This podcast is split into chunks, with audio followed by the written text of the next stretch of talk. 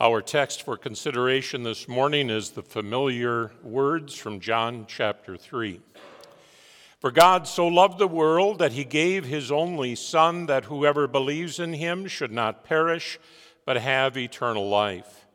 For God did not send his Son into the world to condemn the world, but in order that the world might be saved through him. Whoever believes in him is not condemned, but whoever does not believe is condemned already, because he has not believed in the name of the only Son of God. Here ends the reading of the text. In Christ Jesus, who came into our broken world, not to preserve it, but to rescue you and all people from its evil, corrupt brokenness brought about by your sin and mine. Dear fellow redeemed. It was common when we gathered for our candlelight services on Christmas Eve at the church I served for 34 years in Tacoma, Washington, that the serenity of those evening services was broken at least once by the sound of emergency vehicle sirens. The church is located along a busy four lane state highway, and speeding through it could be police responding to a volatile, drunken, domestic dispute or a serious accident, or EMTs responding to an emergency medical issue in one of the nearby homes or the fire department responding to a blaze caused by some malfunctioning holiday decorations. And it was especially disturbing when the air horn of the fire truck blared in rapid succession, all speaking in the service needed to pause until it passed.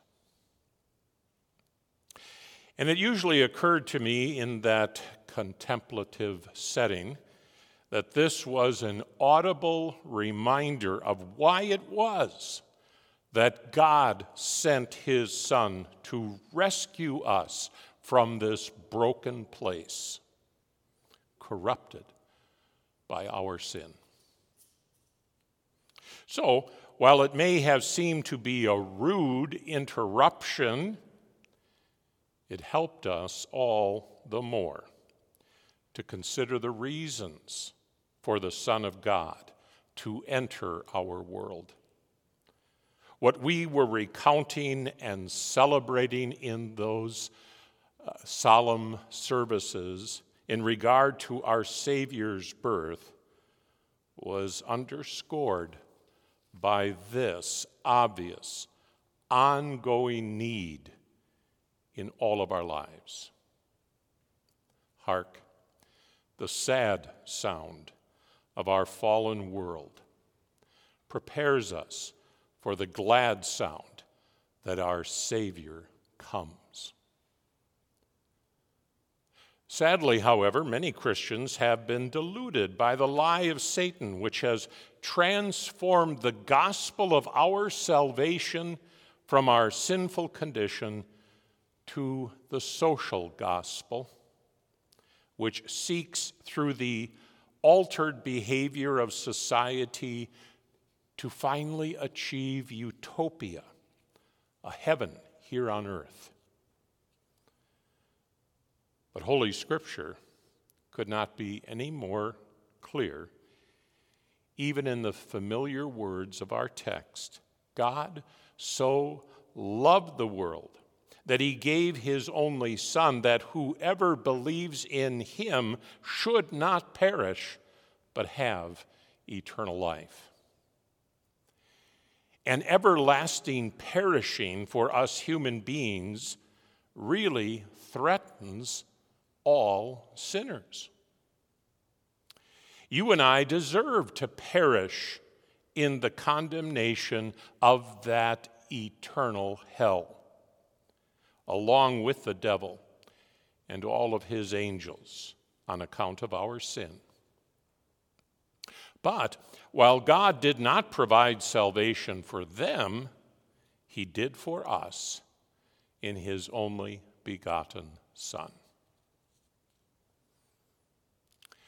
Audrey and Chloe, hark the sad sound of our fallen race will be heard by you in your classrooms, the playgrounds, sports venues, and sadly, even from your own mouths. But hark, the glad sound is for you too in your new vocations. Salvation, you see, is never found in our changed behavior or frame of mind. No. Only in the Holy One, sent by God to rescue us from this place. And why is the unbeliever condemned before God?